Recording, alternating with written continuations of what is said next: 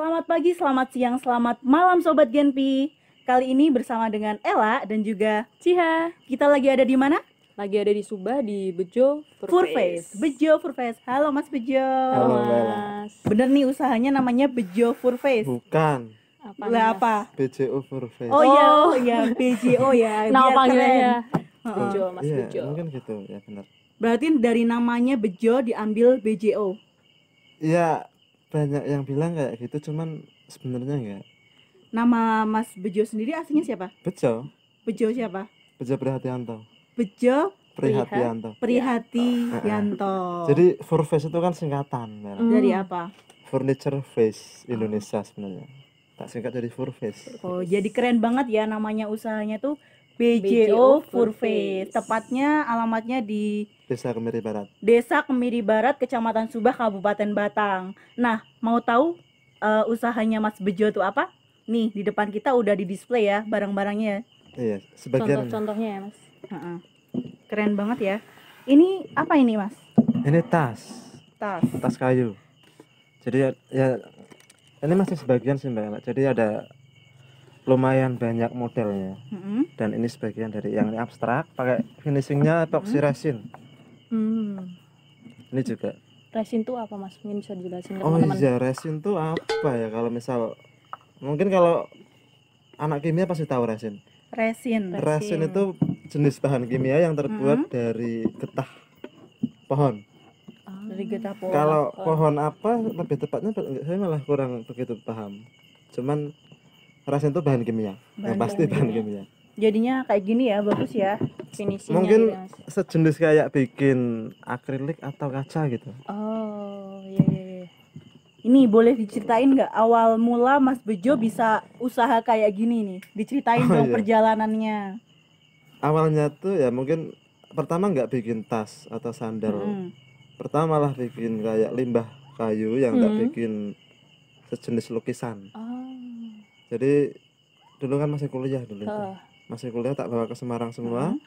terus bapak saya kan juga itu apa namanya furniture Oh, usaha kayu juga Usaha ya. kayu juga. memanfaatkan gitu ya. Limbah-limbahnya tak bawa tak bikin kayak lukisan-lukisan nah terus mungkin terus langsung ke sandal dulu baru ke tas Ini menarik banget ya, tasnya pakai kayu.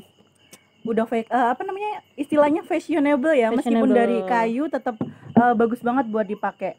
dan tiap produknya tuh beda kak nggak kayak yang Heeh. lain mungkin kan kalau misal kita beli kan misal eh, per piece-nya ini sama Oh, iya. kayak gini nanti kan tiap tas kayak gini kan beda ini nggak bakal sama mbak Jaya sedunia nggak bakal sama ini Berarti eh, satu tas ini eh, apa istilahnya limited edition gitu ya. Satu Iya, mungkin doang ya. gitu ya. Satu soalnya kan doang. emang kayak ini kan gambar-gambar abstraknya ini kan dibikin pakai tangan handmade asli maksudnya Oh, seandainya saya suruh buat kayak gini persis juga nggak bakal bisa keluarnya pun beda ya mas ya Ah, ah, kayak serat-seratnya kayu juga kan Oh. satu sama lain juga iya beda iya iya Ngomong-ngomong soal harganya, ini berapa sih segini?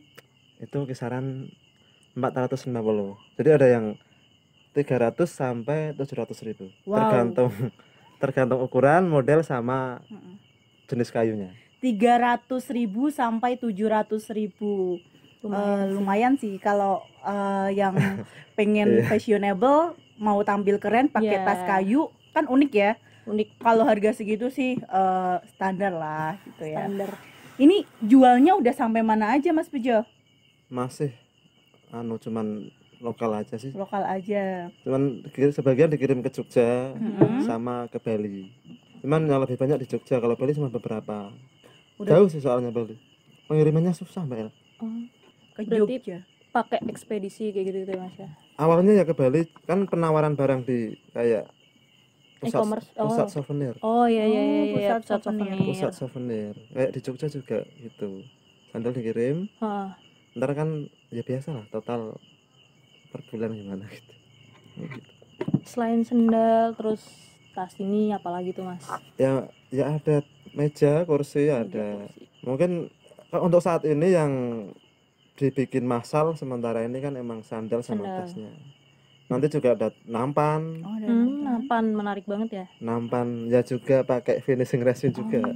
mungkin ya saya kira ya ciri khasnya pakai resin itu kalau yang lain kan cuman furniture biasa maksudnya Hmm. finishing varnish atau finish doff dan glossy biasa lah kalau ini cuman pakai apa namanya kolaborasi sama resin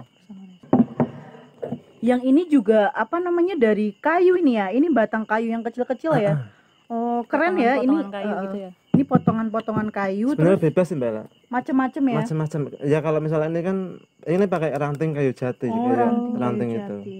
ya sebenarnya nggak harus kayu jati bebas maksudnya pakai kayu apa pun pakai kayu limbah pun bisa, Bisa. dibikin kayak gini Hmm, pokoknya apa aja bisa dikasih resin gitu ya. bisa Misalnya kayak jagung gitu bisa.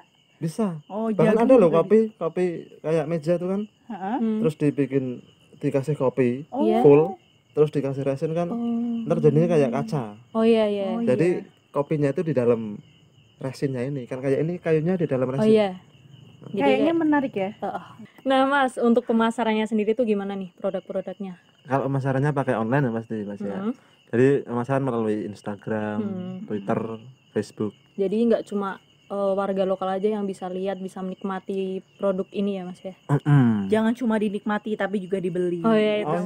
Ya nanti tak kasih gratis enggak apa-apa. Aduh. Ada syaratnya apa? Ada Ya. syarat Jadi dan istri ketentuan gitu. Ya enggak lah nanti aku malu bilangnya ke Terus masih single ya, masih single ya. Single. Oh, Single single. buat sobat Genpi yang jomblo nih bisa jadi eh, salah satu Rekomendasi. rekomendasi, ya Ah. cowok single yang udah punya usaha namanya BJO Furve. Gitu. Ownernya. Bos. Keren. berlebihan Mbak Cia sama Mbak Ella gitu. Enggak Enggak apa-apa, sekalian promosi. Promosi Tapi kalau ada yang mau ya enggak apa-apa. oh, Oh, berharap juga harap ya. harapan Oh. gitu ya. nah mas selain di display di rumah nih Mm-mm. terus di mana lagi atau ada event-event yang diikutin buat mamerin ini Oh kalau kalau buat display ini kan ada di Granasda di Hmm. pelataran Food and Gallery. oh iya. Itu di mana? Di, Di- Yang di komplek Oh, Gedung ah. Wanita, Gedung Jalan Gedung Dr. Wahidin nomor Ah, 54. cocok. Iya, Cocok. itu kayaknya aku tahu itu, soalnya udah pernah kasih Aku juga tahu Mbak cuman aku lupa. oh iya. iya Banyak banget ya yang di sana yang di display itu. Berarti salah satu yang di display punyanya Mas Bejo. Mm-mm. Cuman kan di sana Oh. banyak kayak Hmm. kerajinan seluruh Batang itu kan pusatnya di di Granasda. oh gitu terus Jadi- event-event yang Oh ya kan sama diikutin. event itu kebetulan kita kan saya juga punya komunitas. Mm-mm. Heeh. Komunitas kalau di Kemiri Barat sendiri kan ada namanya Lingkar Rupa. Oh. Lingkar Yang- rupa. Lingkar Rupa. Yang setiap tahun tuh kan bikin kayak event-event pameran seni rupa. Heeh. Oh. Namanya Kembar Festival. Oh, Kembar Art Festival. Kemarin tahun kemarin aku datang itu ke Hmm. acara itu, heeh. Menarik. Tapi belum kenal banget sama Mas Bejo. Oh, aku iya. tapi lihat juga di Tapi lihat itu. lihat semuanya ya. heeh, lihat Lihat. kameranya. Kameranya. Nah kebetulan kan kayak di Kembar Art juga gan- menggandeng semua pelaku seni di Kabupaten Batang. Oh, wow. Hmm, bagus ya Tahun Jadi- ini kapan ini ada lagi? Ya, tahun ini sebenarnya ada kayak bulan Agustus kan emang sudah terjadwal. Oh. Heeh. Kembar Art cuman berhubung ada itu oh iya covid Apa itu. namanya? Ada virus corona virus apa itu. nah ini kan mungkin eh, udah mulai new normal kan ya mas Ah, ah. mungkin ada planning planning lain gitu yang udah di kalau kayak ya kan kayak Covid kan pasti berimbas banget, Ah. terutama di penjualan. penjualan. penjualannya Selain di penjualan juga kayak di event-event juga terhambat. Yang harusnya Kembar Art misal tanggal 12 Agustus. Mm-mm. Hmm. Itu kan berhubung Covid nggak boleh kan. Rencananya nggak nggak tahu kalau misal mau diundur atau enggak. Hmm. Cuman mungkin kan ini new normal.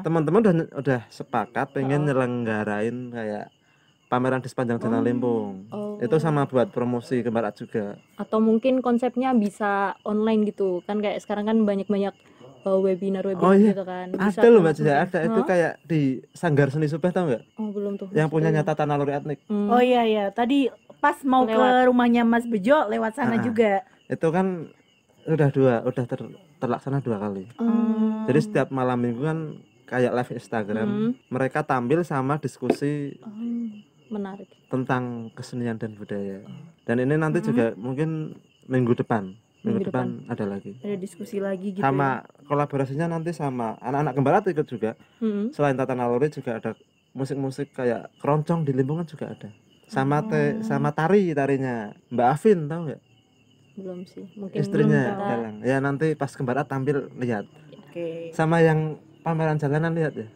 datang Siap, ya, siap. siap Pokoknya eh, aku sih berharap tahun ini Kembar Art Festival bisa digelar lagi ya. Iya, amin Pokoknya harus Harapannya. digelar lebih meriah daripada tahun kemarin. Kalau tahun kemarin itu kan berapa hari? Tiga hari ya? tiga hari Tiga hari. Ini bisa sepekan mungkin atau eh, Sebulan. eh, sebulan. wah sebulan ya paling enggak ya dua minggu atau Dua apa gitu. sebenarnya nggak masalah mbak Cia sama Bella Terus tambah lagi ah, harus ada acara lelang. Itu kok pameran cuma dipamerin. Lelang juga Oh, iya. dong. jadi biar Ah, menghasilkan biar itu ya menghasilkan Jadi juga. gini. cuma dana doang kalau misal tambah-tambah atau semakin lama waktunya sih nggak masalah Hmm. Hmm. cuman kan yang bermasalah kan dananya itu kan Oh iya. dari mana Ya, itu mungkin eh, bisa sekalian lelang mas jadi bisa ada pemasukan Oh, gitu Iya betul. ya mungkin bisa lah ke depannya kayak ngundang-ngundang kolektor-kolektor Hmm, iya betul. bisa. Menarik. dan mungkin ya termasuk teman-teman semua kan bisa bantu Promosi. support kayak promosi-promosi Oh, lukisan-lukisan dan siap, lain-lain Siap. Siap, siap, siap, siap. Oke sobat Genpi, kita dari Genpi Batang siap buat bantu Mas Bejo promosi kegiatan Kembar Art Festival. Tapi karena ini di masa pandemi, kita Mhm. berdoa aja ya eh, semoga pandemi ini segera Segera kelar lah pokoknya segera berakhir. Terus juga buat sobat Genpi semuanya yang ada di rumah, eh, udah tahu kan di Batang kita juga harus tetap ini ya mematuhi protokol kesehatan. Iya betul. Jadi kalau misalnya mau mengadakan event atau mau melakukan sesuatu apa melaksanakan Keramaian. agenda atau apa, pokoknya harus menerapkan protokol kesehatan dan kita tunggu edaran dari Pak Bupati seperti apa nanti protokol kesehatannya. Kayak gitu ya. Iya. Jadi akan diadakannya Kembar Art Festival yang ketiga ini Ketiga. ya berarti nunggu pemerintah edaran pemerintah. gitu. Tunggu tanggal mainnya aja. Mas Bejo, tadi kan Mas Bejo udah cerita tentang Kembar Art Festival. Mm-mm. Eh, ada nggak sih pameran-pameran lain untuk apa namanya eh, memamerkan karyanya Mas Bejo yang pernah diikuti sama Mas Bejo? oh ada kan kayak saya sendiri juga kan saya juga punya komunitas hobi kayu juga Hmm. sama anak-anak tersono itu Mm-mm. Nah, itu kan biasanya ikut-ikut pameran kayak sama dinas pariwisata. Hmm, oke. Dinas pariwisata yang sering ngajak pameran di luar kota, di acara-acara pemerintahan lah. Biasanya emang saya bawa tas, sandal, dan teman-teman juga ada yang bawa kopi, Mas Rifani bawa kopi.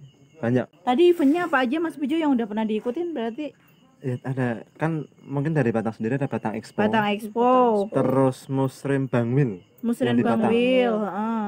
Ada kayak Borobudur International festival, Art Festival. eh, oh Iya. iya yang heeh, sama Jateng Fair. Jatuh Oh. Oh, apa kaps, apkasi juga, apkasi. Oh, sering banget ya pameran ya. Berarti Hmm. udah eksis dan udah semakin laris ya. Amin ya ya gimana ya Mbak Cia anu Mbak Ella itu kan semakin laris sih ya aku ngomong sampai lupa gitu Iya, ya. amin gitu ya sampai omsetnya aku mau nanya loh sudah. omsetnya berapa Minum ini dulu. diminum kopinya aku dulu. nggak tahu kalau omset nggak tahu Oh, omset nggak tahu, tapi Omsetnya. pastinya penghasilannya lebih banyak daripada kita-kita kali Iya ya. pastinya. Oh, Ya udah, cukup ya ya, cukup. Ya, Tapi udah sampai bisa nabung buat menikah gitu ya. kalau menikah Tinggal sawahnya aja kayaknya. Kak. tolong jangan bahas menikah dulu Mbak, Eh, syaratnya kan syaratnya kan cuma ini dua kalau eh, loro Oke, loro Loro. eh bener Nah, bener dua loro loro, kale kale kale sinten kali sinten betul Sinten. Nah, Mas tadi kan nyebut nama Mas Rifani ya kalau nggak Ah. salah ya. Itu tuh dia siapa Mas? Oh beliau itu ahli kopi yang Oh, punya kopi. kopi ini ya Punya iya kopi ini Mm-mm. kopi batang sayangnya Batang kopinya Coffee. kok satu ya aduh kita belum Aduh. dikasih kopi oh iya nanti tak buatin Hmm, nanti Iya. siap Aduh. Mas Rifani kan emang ahli kopi di sini menurut saya Hmm, iya iya. yang punya batang kopi Oh. oh yang punya yang batang punya. kopi kapan-kapan pokoknya tahun depan tahun depan pokoknya oh iya ini ada batang Nah, ini. kopi Ini salah satu produknya ya, Mbak, berarti ya. iklan dulu ya guys Ya, pokoknya podcast ke depannya kita bakal undang Mas Rifani ya Iya. buat ngomong-ngomong soal soal kopi pokoknya Mas Rifani ngopi nih gini ya. jangan lupa besok satu bungkus ya Mas dikirim ke alamat saya enak loh mbak Langsung Hmm, mantap ya. terima kasih ini Suka sisanya buat nggak? aku ya Cia Suka. ngopi nanti tak bikinin Iya, siapa kasih Mas? terima kasih Mas Bejo Oke Mas Bejo sebelum Hmm. kita tutup kita pengen tahu nih harapan Mas Bejo buat ke depannya seperti apa kalau harapan saya kan yang pertama kan saya harap Pemda Kabupaten eh. Pemda ya Pemkap Pemkap bisa, Pemkap. Pemda bisa. oh, iya. ya nyedain kayak lebih lebih apa ya maksudnya lebih perhatian lah ke pelaku pelaku UMKM dan lain-lain Uh, pengen lebih diperhatiin. ya enggak gitu maksudnya kan jujur aja banyak loh kayak pelaku-pelaku UMKM yang belum masuk di Dekran Nasda belum Heeh. belum di, belum kayak PMK PMK dinas-dinas belum kenal kan banyak Hmm. terutama kayak makanan ringan UMKM kan banyak banget cuman beberapa sih yang kan ya mungkin dari informasi belum banyak yang tahu Mm-mm. kayak misal kalau kalau misal ikut-ikut pameran itu prosedurnya gimana kan gitu juga banyak yang belum tahu makanya mungkin banyak pelaku UMKM yang belum gimana bahasanya ya terhendus terendus terhendus mengetahui prosedurnya Iya, mungkin belum Mas. diketahui. Hmm, Hmm. belum diketahui ya mungkin lebih diperhatikan kan lebih diperhatikan gitu lah Hmm, pengen lebih diperhatikan ya. Mm. Ya semoga nanti UMKM di Kabupaten Batang eh, bisa lebih berkembang ya di Kabupaten Batang sendiri. Mm-mm, menyediakan wadah-wadah juga Heeh. mungkin selain kalau ada mungkin udah ada kayak di Di Nasda Nasda. cuman kan mungkin bisa bantu di pemasaran juga malah Iya, lebih iya. bagus itu Manajemennya atau apa namanya ya ke pemasarannya mungkin membantu untuk mempromosikan Mm-mm. atau apa kayak gitu Nah, ya. itu. Heeh. kayak membantu pemasarannya itu gimana sih maksudnya cara jualnya kan Ah, sel- cara kan mungkin jual. kayak UMKM lebih banyak kan jual di sekelilingnya Ah. aja di warung-warung biasa Tadi kan Mas Bejo udah ngomong masalah ini juga ya UMKM Hmm. yang kurang perhatian ya mungkin ya. Ya kita eh, di kesempatan lain kita bakal ngobrol juga sama dinas pariwisata atau dinas, Dinas-dinas. terkait ya.